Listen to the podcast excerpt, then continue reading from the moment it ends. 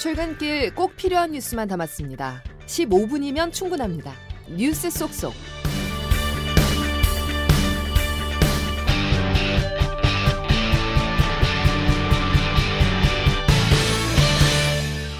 여러분 안녕하십니까? 9월 6일 수요일에 전해드리는 CBS 아침 뉴스 김은영입니다. 북한과 러시아 간의 무기 거래 협상과 관련해 미 백악관은 북한이 우크라이나 전쟁에 사용할 무기를 제공할 경우 대가를 치르게 될 것이라고 경고했습니다. 워싱턴에서 최철 특파원의 보도입니다. 미국 백악관은 현재 북러 간 무기 거래 협상이 활발히 진전되고 있는 것으로 파악하고 있다고 말했습니다. 그러면서 실제로 북한이 러시아에 무기를 제공할 경우 대가를 치르게 될 것이라고 경고했습니다. 제이크 설리번 백악관 국가안보 보좌관입니다.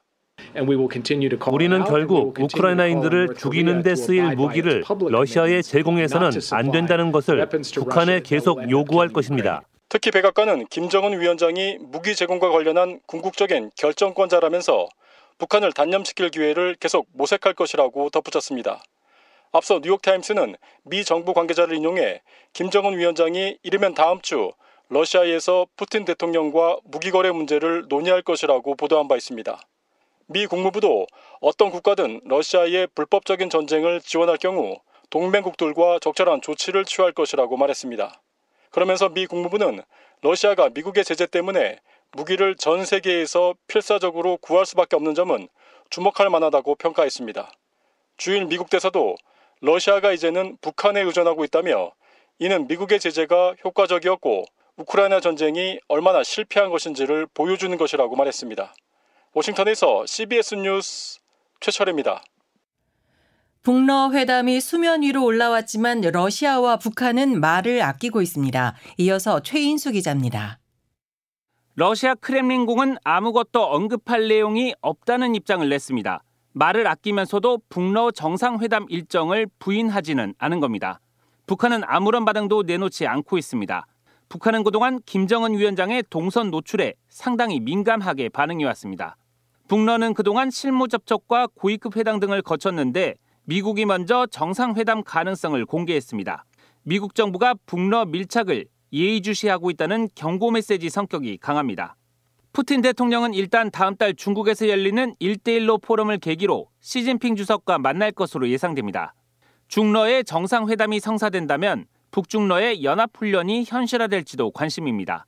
북중러가 합동 군사훈련을 진행할 경우 한반도를 무대로 한미 일과의 대립구도는 더 날이 설 수밖에 없습니다. CBS 뉴스 최인수입니다. 경고합니다. 이대로 가면은 윤석열 정권은 역사의 준엄한 심판은 물론이고 국민들이 탄핵하자고 나설지 모르겠습니다. 제발 좀 경청해 주시기 바랍니다. 초등학교 반상회에 가도 이렇게 시끄럽지는 않습니다. 철제 일본 내각과 도쿄전력의 시각을 인용하고 또 옹호를 했습니다. 100만 명의 수산인의 생명이 달려있는 그러한 문제입니다. 아, 정말 이거를 과학적으로 좀 봐주시고 육사 생도들에게 어떤 리더십을 가르칠 것인가 언제까지 홍범도 장군을 그렇게 모욕할 겁니까? 정기국회 대정부 질문 첫째 날인 어제 정치권은 일본 후쿠시마 원전 오염수 해양 방류와 육군 사관학교 내 홍범도 장군 흉상 이전 등을 두고 설전을 벌였습니다. 특히 야당 일각에서 대통령 탄핵 가능성까지 언급하며 비판 수위를 높이자 여당은 강하게 반발했습니다. 홍영선 기자입니다. 어제 정치 분야 대정부 질문에선 홍범도 장군 흉상 이전 등 이른바 이념 논쟁이 여야 공방에 불을 지폈습니다. 정부 행보를 극우 뉴라이트에 비유한 야당과 육군 사관생도 양성이란 특수성을 고려해야 한다는 정부 여당이 격론을 벌였습니다. 윤건영 민주당 의원과 김영호 통일부 장관입니다. 대통령의 생각이 철 지난 뉴라이트 세력에 뿌리를 두고 있다라는 겁니다. 한국 자유회의에 참석한 참여한 지식인들이 윤석열 정부의 어떤 이념적인 그것을 제공했다 이렇게 저는 좋습니다. 장관 지난달 말 방류를 시작한 일본 원전 오염수 문제에서도 여야는 첨예하게 대립각을 세웠습니다. 야당은 정부가 일본 대변인이냐며 몰아세웠고 여당은 야권이 괴담과 선동에 앞장선다고 맞받아쳤습니다. 김두관 민주당 의원과 최춘식 국민의힘 의원입니다. 반일 감정을 부출해 가지고 이득을 보기 위해 하는 거라고 한다면 굉장히 우려가 되는 부분인데 철제 일본 내각과 도쿄 전력의 시각을 인용하고 또 옹호를 했습니다. 양측은 극한 대치 끝에 탄핵 가능성까지 언급했고 본회의장은 순식간에 아수라장이 됐습니다. 이번 대정부 질문은 외교안보와 경제, 교육사회 등 분야별로 나눠 오는 8일까지 진행됩니다. CBS 뉴스 홍영선입니다. 홍범도 장군의 흉상 설치 5년 만에 이전 주장이 어디서부터 시작된 것인지에 대한 의문이 제기됐었는데요. 흉상 이전을 주도한 인물이 과거 박근혜 정부 당시 뉴라이트 사과 논란을 산 국정교과서 집필진이었다는 사실이 확인됐습니다. 조태임 기자입니다. 이념 전쟁 논란을 샀던 육군 사관학교에 설치된 홍범도 장군 흉상 이전. 육산의 기념물 재배치위원회 주도로 이뤄졌는데 더불어민주당 정성호 의원실에 따르면 이 위원회의 실무 총괄자는 나종남 육사 군사사학과 교수로 확인됐습니다. 홍 장군 흉상 철거 논란이 일어난 뒤 기념물 재배치 위원회 인사 명단이 확인된 건 이번이 처음으로 나 교수는 박근혜 정부 당시 국정교과서 현대사 집필진으로 활동하기도 했습니다. 국정교과서는 2015년에서 2016년 역사교과서의 편향성을 잡겠다며 추진됐지만 건국절 사관 논란, 이승만, 박정희 정부 미화 등으로 학계와 시민사회의 비판을 받고 중단됐습니다. 나 교수는 국정교과서 문제가 불거졌던 당시 SNS에 박전전 대통령을 찬양하는 학자들의 글을 공유해 논란을 사기도 했습니다. 정성호 의원은 역사 왜곡 논란을 일으킨 국정교과서 집필진을 기념물 재배치위원회 총괄 책임자로 임명한 이유와 위원회 전체 명단을 모두 공개해야 한다고 주장했습니다. 육사 측은 이와 관련해 위원회 활동이 어느 한 명에 의해 주도될 수 없으며 나 교수는 의사결정을 주도하는 위치가 아니라고 설명했습니다. CBS 뉴스 조태임입니다. 지난 대선을 앞두고 신앙림 전 언론노조 위원장이 화천대유 대주주 김만배 씨에게 돈을 받고 허위 인터뷰를 한 의혹과 관련해 대통령실은 희대의 대선 공작이라며 강하게 비판했습니다. 양승진 기자입니다. 대선 사흘 전인 지난해 3월 6일 뉴스타파는 신앙림 전 언론노조 위원장이 김만배 씨를 만나 나눈 대화 녹취록을 보도했습니다. 윤석열 후보가 검사 시절 부산저축은행 사건을 수사하면서 주요 피의자를 봐줬다는 게 주된 내용이었습니다. 신앙림 전 위원장이 김 씨로부터 1억 6천여만 원을 받은 사실이 알려지자 대통령실은 대장동 사건 몸통을 이재명에서 윤석열 후보로 바꾸려 한 희대의 대선 정치 공작 사건으로 규정하며 강력히 비판했습니다. 국회 대정부 질문에서 한동훈 법무장관은 검찰 수사로 진실이 규명되면 책임을 묻겠다고 강조했습니다. 가짜뉴스 유포라든가 선거 공작 같은 것이 어, 흐지부지 제대로 쳐도 처벌받지 않고 넘어가니까 반복되는 거라고 생각합니다. 방송통신심의위원회는 뉴스타파 보도와 이를 인용한 방송사 보도를 긴급심의 안건으로 상정했습니다. 뉴스타파는 신 전 위원장과 김 씨의 금전거래 사실에 대해 사과하면서도 정부의 탄압에 맞서겠다는 입장을 내놨습니다. CBS 뉴스 양승일입니다.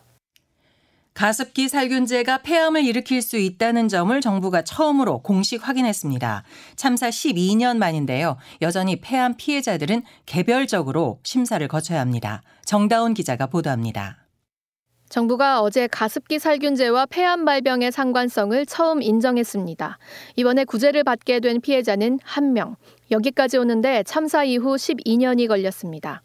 2019년부터 작년까지 두 차례의 동물 실험과 한 차례의 사람 폐세포를 대상으로 한 실험에서 살균제 성분이 폐암을 유발한다는 결론이 나오면서 정부가 과학적 근거가 있다고 판단했습니다.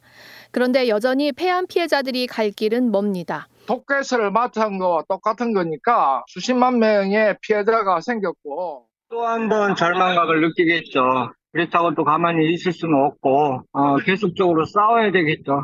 환경과하고. 천식이나 폐렴이 신속 심사 대상인 것과는 달리 폐암은 여전히 장기간의 개별 심사를 거쳐야 합니다. 다른 암 유발 요인이 있을 수 있어 검증이 필요하다는 겁니다. 발병자의 연령이나 흡연 여부 등 다양한 변수가 반영되면 피해를 인정받기 쉽지 않은 것은 물론이고 지금까지처럼 상당 시간을 기다림 속에 보내야 할 가능성이 큽니다. 살균제 사용 후 남편이 폐암으로 사망한 이명순 씨입니다. 가습기 살균제가 폐질환과 호흡기 질환만 있는 것이 아닙니다. 피부라든가 그 사람이 가지고 있는 여러 가지 증상 중 피해자들은 가습기 살균제가 야기한 피해에 대해 정부가 더 폭넓게 책임져야 한다고 호소하고 있습니다. CBS 뉴스 정다운입니다.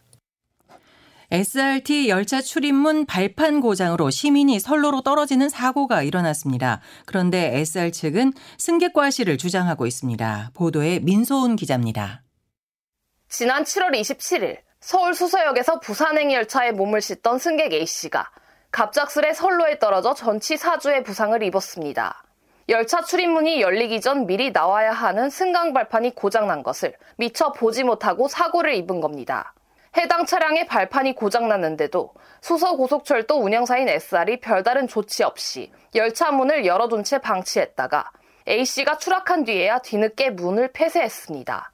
그런데도 SR 측은 승객 과 실로 일어난 사고라고 주장하다 CBS 취재진의 취재가 시작되자 객 실장이 승강 발판 고장을 미처 살피지 못했다며 뒤늦게 과실을 인정했습니다.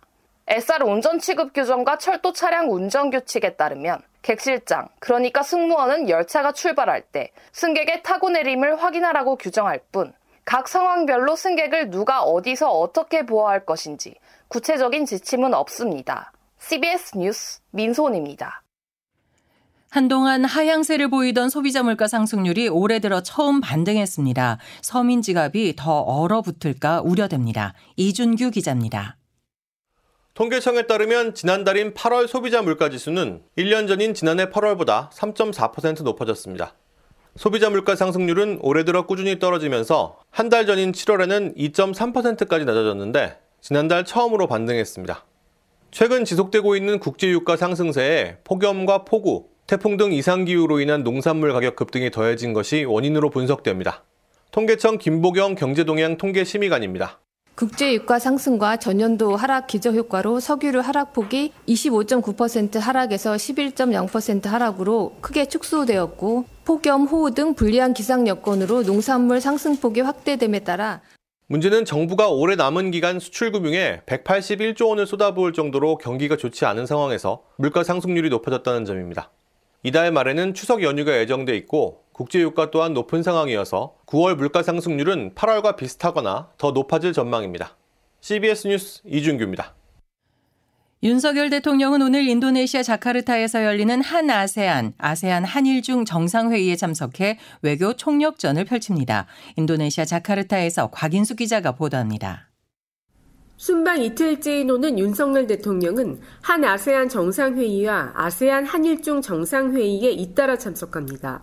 윤 대통령은 한 아세안 정상회의에서 지역 내 긴장을 완화하고 평화와 번영을 구축하기 위해 우리나라와 아세안이 전략적 연대를 강화하고 협력해 나가야 한다는 뜻을 밝힐 것으로 보입니다.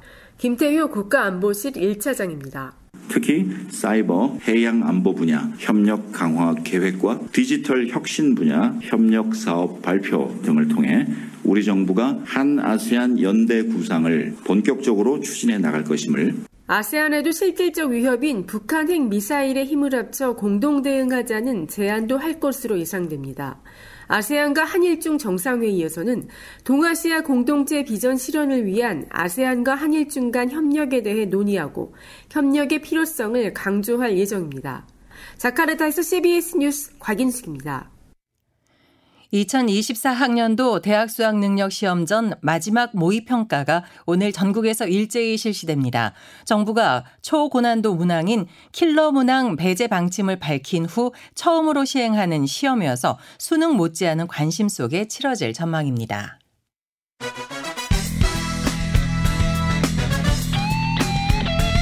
핵심만 담다. Save your time. 이어서 자세한 날씨를 이수경 기상 전문 리포터가 전해드립니다.